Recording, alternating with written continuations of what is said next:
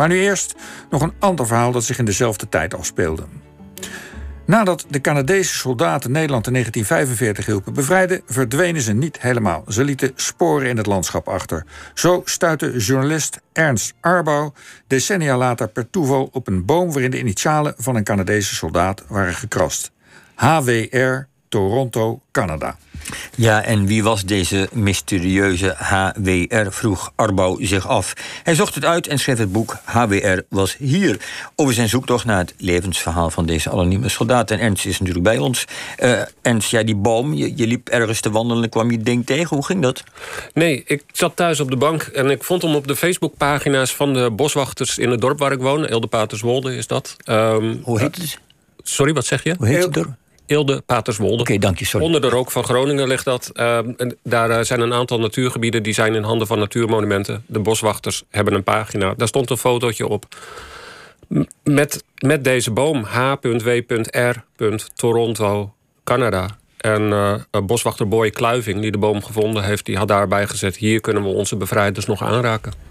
Ja, ja, en toen ben je er naartoe gegaan? Toen ben je die boom in zijn levende lijf gaan bekijken? Of wat heb je toen gedaan toen je dat zag? Nou, het eerste wat ik gedaan heb, eigenlijk diezelfde avond nog... is uh, dat ik een mailtje heb gestuurd naar de uh, veteranenorganisatie... van het uh, Canadese ministerie van Defensie. En gezegd, goh, hebben jullie toevallig een overzicht van uh, Canadese soldaten... die in de Tweede Wereldoorlog in Nederland zijn geweest? En uh, toen heb ik uh, de boswachter een mailtje gestuurd en uh, gezegd: joh, boy, waar staat die boom eigenlijk? Ja, en, en was het dan op dat moment ook dat je al het plan had: ik ga dat levensverhaal uitzoeken en optekenen? Of was dat er al? Of wanneer kwam dat plan? Nee, dat, dat was er zeer beslist niet. Ik was eigenlijk alleen maar nieuwsgierig. Wie, wie zou dit geweest kunnen zijn? En je moet wel van steen zijn als je, als je zo'n boom ziet... of als je, als je voor die boom staat... om niet bij jezelf te denken: wie is dat geweest? Waar is hij mhm. vandaan gekomen? Wat heeft hij meegemaakt tijdens die geallieerde opmars door Europa? Um, dus jij wilde dat verhaal gaan uitzoeken, maar je bent journalist. Ik neem aan dat je dan ook dacht van misschien kan ik er ook nog wel wat mee. Nou ja, ja je ziet dwars door me heen natuurlijk. Um, uh, ik dacht in eerste instantie, ik wil gewoon weten wie het is. En stel dat hij ergens in een, uh, in een bejaardenhuis in Toronto zit... Uh, dan zoeken we hem op of we halen hem naar Eelde. En um, ja, gaandeweg, naarmate ik meer begon te vinden, uh, dacht ik wel, hier zit een verhaal in. Ja, want, want, uh, want hoe, hoe vind je dan wat? Je, eh, kreeg je die lijst van de Canadese veteranen? Ben je alle mensen met de initiale HWR afgegaan? Of? Nou, die lijst eh, die, die bleek er niet te zijn. Ik kreeg uh, na ongeveer een week een antwoord uit, uh, uit Canada. goh, het is echt een interessante vraag die je stelt, Ernst. Maar um, zo'n lijst hebben we niet. Als hij er ooit was, dan hebben we hem na de oorlog weggegooid... omdat het niet interessant was. Maar je kan je vraag altijd op Facebook stellen. En nou, toen, ehm, toen verdween het een, een, paar weken naar de achtergrond. En toen, toen dacht ik ineens... Hè, er, is een groep Canadese soldaten van wie we zeker weten dat ze in Nederland zijn geweest. Dat zijn namelijk de Canadezen die in Nederland begraven liggen. Until posterity heet dat in Canadese stukken. Tot in aller eeuwigheid. Nou, dat zijn er ongeveer 5000. Die staan in een hele goede database van de gemene best oorlogsgravencommissie. Dus er zijn er 5000 in Nederland gesneuveld. Nou, niet allemaal in Nederland. Een deel van die soldaten is, uh, is gesneuveld tijdens gevechtshandelingen in Duitsland. En het Canadese opperbevel had gezegd: we gaan onder geen beding Canadese soldaten begraven in Duitse bodem. Oh, ik mocht niet op tafel tikken, sorry.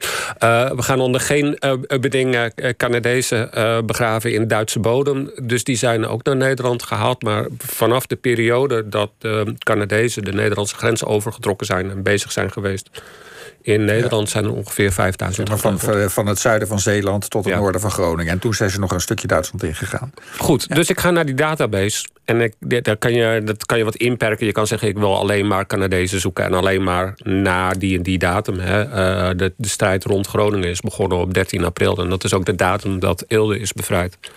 En uh, moet een grondsoldaat zijn, noem het maar op. Ik typ zijn voorletters in en ik druk op enter. En er gebeurt gewoon iets wat, wat eigenlijk niet kan. De oorlog was, had nog drie weken te gaan. Die was, die was al af, als het ware. Maar er komt toch een naam tevoorschijn. Toch iemand die is gesneuveld met precies die initialen. HWR, Harold Wilbert Rossell, uit Toronto, 21 jaar oud. Ik denk, nou, dat kan niet. Maar het kan dus wel. En dat bleek hem te zijn. Juist. En toen ben je gaan zoeken. En hoe, wat heb je over hem ontdekt? Heb je zijn familie bezocht? Uh, wat, wat ben je over hem te weten gekomen? In alle... Het is een jonge man, zo te horen. Een echt jonge man. Ja, het is een echt jonge man. Een van de eerste dingen die ik heb ontdekt... als je uh, kijkt naar, naar zijn overlijdensdatum... en de datum waarop hij zich heeft aangemeld voor het Canadese leger... dan zie je dat hij heeft gelogen over zijn leeftijd. Hij was nog minderjarig toen hij zich aanmeldde.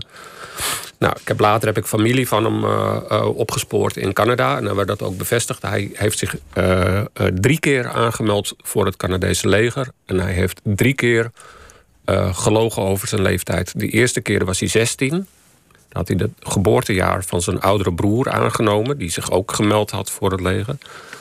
Toen heeft zijn vader gezegd, gaat niet door. Die heeft hem uit het leger gehaald. De tweede keer heeft hij opnieuw gelogen over zijn leeftijd heeft zijn vader hem er opnieuw uitgehaald. En de derde keer zei zijn vader, zelf overigens een Eerste Wereldoorlog-veteraan... die zei, als je dan zo graag in het leger wil, dan moet je maar blijven. Nou, toen was hij 17,5. Ja. ja, dus hij wilde heel graag, ja. kennelijk, avontuur. Misschien had hij ook idealen, ik weet het niet, geen idee. Um, hoe zat dat eigenlijk met met, was dat uitzonderlijk voor een Canadees dat je graag wilde gaan vechten in Europa om Europa te bevrijden? Hoe, hoe stond Canada daarin? Stonden ze allemaal? Was iedereen zoals hij of was hij uitzonderlijk? Nou, um, een van de belangrijke dingen die je ziet op het moment dat Canada de Tweede Wereldoorlog verklaart aan Duitsland, hè, uh, september 1939, ruim voordat Nederland in de Tweede Wereldoorlog betrokken raakte, dan zie je ineens een enorme piek in het, uh, in het aantal aanmeldingen van soldaten. Want uh, op een hele, hele kleine uitzondering na waren alle Canadese soldaten die in Noordwest-Europa gevochten hebben, vrijwilligers. Dus Canada had tot het, eigenlijk tot het allerlaatst van de Tweede Wereldoorlog geen dienstplicht. En, en je ziet ook op het moment dat uh, Duitsland de lage landen aanvalt, Nederland, België, Luxemburg en Frankrijk binnentrekt, zie je een tweede piek. Heb je er een verklaring voor? Want kijk, dat, dat de Engelsen op een gegeven moment eh, gaan, dat is logisch. Die zitten midden in die oorlog. En dat was ook een vrijwilligersleger. Waarom die Canadezen? Wat, wat, wat bezielt ze? Ik heb, uh, ik heb jarenlang nagedacht over wat daar nou echt een goede verklaring voor is. Daar heb ik uitgebreid met verschillende Canadese historici over gesproken. En het antwoord is eigenlijk: als je geen Canadees bent, dan is dat moeilijk te begrijpen. Maar Canada voelde, en tot op zekere hoogte voelt nog steeds, zich erg betrokken bij Groot-Brittannië. En de, de redenering was: zo is het in de Eerste Wereldoorlog gegaan en in de Tweede Wereldoorlog is het ook zo gegaan. Als Groot-Brittannië in oorlog is, is het Empire in oorlog. En als het Empire in oorlog is, dan is Canada de eerste die komt. Dus met name Engelstalig Canada, want de, de, de mensen in Quebec die hadden er beslist geen zin in. Maar uh, met name Engelstalig Canada, die, uh, die gingen er direct voor. Voor ja. Harold zelf geldt, die was voornamelijk op zoek naar avontuur. Ik heb een aanmeldingsformulier van hem gevonden. En daar staat reden voor aanmelding. En daar staat gewoon één woord, avontuur. Okay. Dat, oh. wat, dat staat er echt letterlijk achter. Ja, nou ja, adventure. Ja. ja. Zo. Ja. En dat werd kennelijk dat werd als oké gezien, als eh, motivatie voor het leger in Canada. Nou ja, dat stelde ze in ieder geval geen vragen over uh, is gebleken. Je moet je wel voorstellen, kijk, uh, hij kwam uit Toronto. Dat is nu natuurlijk een, een, wereld, een grote stad. Een wereldstad met 3 miljoen inwoners. Dat was, in de tijd was dat en misschien wel de saaiste plaats ter wereld. Het was streng protestants. Um, je kon op zondag geen bier krijgen. Het was verboden om op zondag te honkballen. de stad kwam net het was, was zeer ernstig getroffen door de economische crisis van de jaren 30. Ja, die, die jongens die, die hadden de mogelijkheid om daar weg te gaan en om, iets, iets vreemds en ver weg te gaan doen met leeftijdsgenoten. Ja, die, natuurlijk wilde die weg. Uit wat voor soort gezin kwam die? Was het een rijke familie? Of? Nee, verre van. Um, uh, er was uh, niet veel geld. Uh, zijn, zijn vader was op een bepaald moment werkte die als beveiliger in het. Um, in het provinciaal parlement in Toronto, niet ver van, uh, uh, van hun huis. Alleen die man die was Eerste Wereldoorlog-veteraan, die heeft in Ieper chloorgas ingeademd. Die was ernstig ziek. En die is in 1942, toen Harold al in het leger zat, in een trainingskamp in British Columbia, is hij in, uh, in Toronto gestorven. En hoe vergaat het, Harold? Hij komt hier. Wat ben je te weten gekomen over zijn activiteiten als soldaat, als Canadees soldaat bij de bevrijding?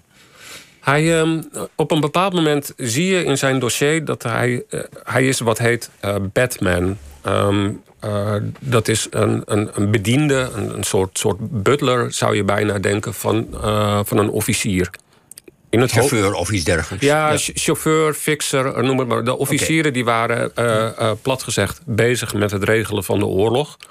Uh, en terwijl die bezig waren met stafvergaderingen, ordergroepen, uh, noem het maar op, uh, hadden die een Batman en die zorgden dat de overhemden gesteken waren, dat er schuttersputjes gegraven waren en, en dat de drank geregeld werd. dat is een redelijk veilige positie, lijkt me, vergeleken bij de jongens die met de geweren voorop in het front liepen. Dat is absoluut een, een redelijk veilige positie. Heel lullig als je op avontuur wilt, maar goed, ga verder. Ja, nou ja, dat hangt er vanaf wat je, wat je definieert als avontuur. Maar um, ik, uh, hij, hij zat uh, in dat hoofdkwartier. En dat op het moment dat je, dat je ziet dat dat in, um, uh, in Nederland aankomt... Uh, bij ons zat het ongeveer 10, 12 kilometer achter de, de frontlijn. Dus hij, hij kon de granaten over zijn hoofd heen naar Groningen horen vliegen. Dat was het probleem niet, wat avontuur betreft. -hmm. Um, ja, je bent een beetje van me apropos nou, nee, nee, doe, sorry, doe nog je, je, je, je, legt terecht uit, het was helemaal niet risicoloos. Ja. Hij nou ja, het was sowieso niet en, risicoloos, want hij is gesneuveld. Ja. Uh, ja. Want dat was inderdaad de vraag, hoe is het met hem afgelopen? Wat, wat ben je daar te weten over gekomen? Hij is, uh, hij is gesneuveld. Uh, hij is op een bepaald moment, op, op 15 april 1945... toen het hoofdkwartier van de Tweede Canadese Infanteriedivisie... waar hij, waar hij diende... Uh, zat in Eelde, in een dorpsschool. Hij is met een kameraad van hem, John, is hij s'avonds op pad gegaan in een jeep. En opvallend genoeg, er staat in de dagrapporten, de war diaries van die divisie, mm -hmm. staat een notitie over hun twee. Dat is gek, want uh, divisieniveau uh, is hoog in, uh, in militaire organisatiestructuur. Daarin gaat het nooit over gewone soldaten. Maar daarin staat een notitie een chauffeur van dit hoofdkwartier is gisteren op pad gegaan, is uh, doodgeschoten uh, teruggevonden. En zijn kameraad is nog steeds vermist. Dat, dat gaat over deze twee jongens. Dat kan niemand anders zijn. Ja, ja. En die kameraad, dat was HWR of degene die doodgeschoten was, was HWR? Nee, de, de, de teruggevonden soldaat is, uh, is Harold. Harold Wilbert Rossell. Zijn kameraad uh, is John Tucky. Dat was een man van 36 uit Ottawa met acht kinderen. Ja. En die had zijn naam ook ergens in een boom gekerfd? Ja, dat klopt. Uh, gek genoeg, ik was dus op een bepaald moment... lang nadat uh, boswachter Boy Kluiving me op die eerste boom had gewezen... stond ik daar in het bos en ik kijk opzij. En echt, ik had mijn eigen Boy Kluiving moment als het ware. Ik keek opzij en ik zag vrij helder Ottawa op een boom staan. En ik, ik loop er naartoe en er staat Ottawa, Canada. En ik ga kijken en er staat gewoon JT. Dus ik sta bij die boom, vier, vijf meter van de boom van Harold. En ik denk, wel verdorie nog aan toe. Ik heb nog een boom gevonden en ik weet in één klap wie het is. Dit is de boom van John Tucky. Dat is de boom van Harold. Ja. Hier, hier stonden zij. Uh, en, en dat betekent dus ook dat je een absolute bevestiging hebt. De ene boom bevestigt de andere en de andere boom bevestigt de een. Ja, dus als die boswachter die andere boom had gezien... had je boek uh, John Tucky was hier geheten. Dankjewel, uh, Ernst Arbouw. Voor wie meer wil weten, het boek HWR... Canada-Nederland, de bevrijding en de zoektocht naar soldaat Harold Wilbert Russell... is verschenen bij Atlas Contact.